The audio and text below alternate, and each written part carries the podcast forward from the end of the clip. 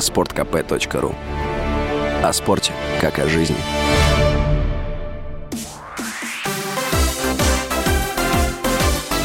Новости спорта. Нижегородская торпеда победила московский «Спартак» в матче чемпионата континентальной хоккейной лиги. Встреча состоялась в Москве и завершилась со счетом 4-0.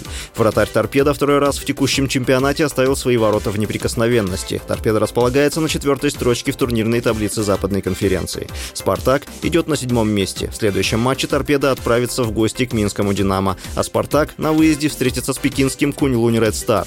Обе встречи состоятся 28 января. В Норвегии поддержали возвращение россиян на международные турниры. Об этом заявила глава комитета спортсменов страны Астрид Якобсон.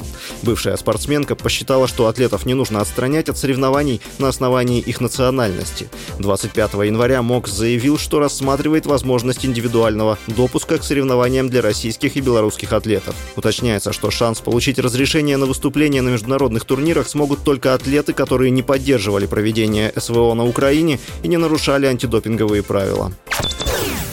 Португальский форвард Криштиану Роналду не смог открыть счет своим голам за саудовский Ан-Наср во втором матче подряд.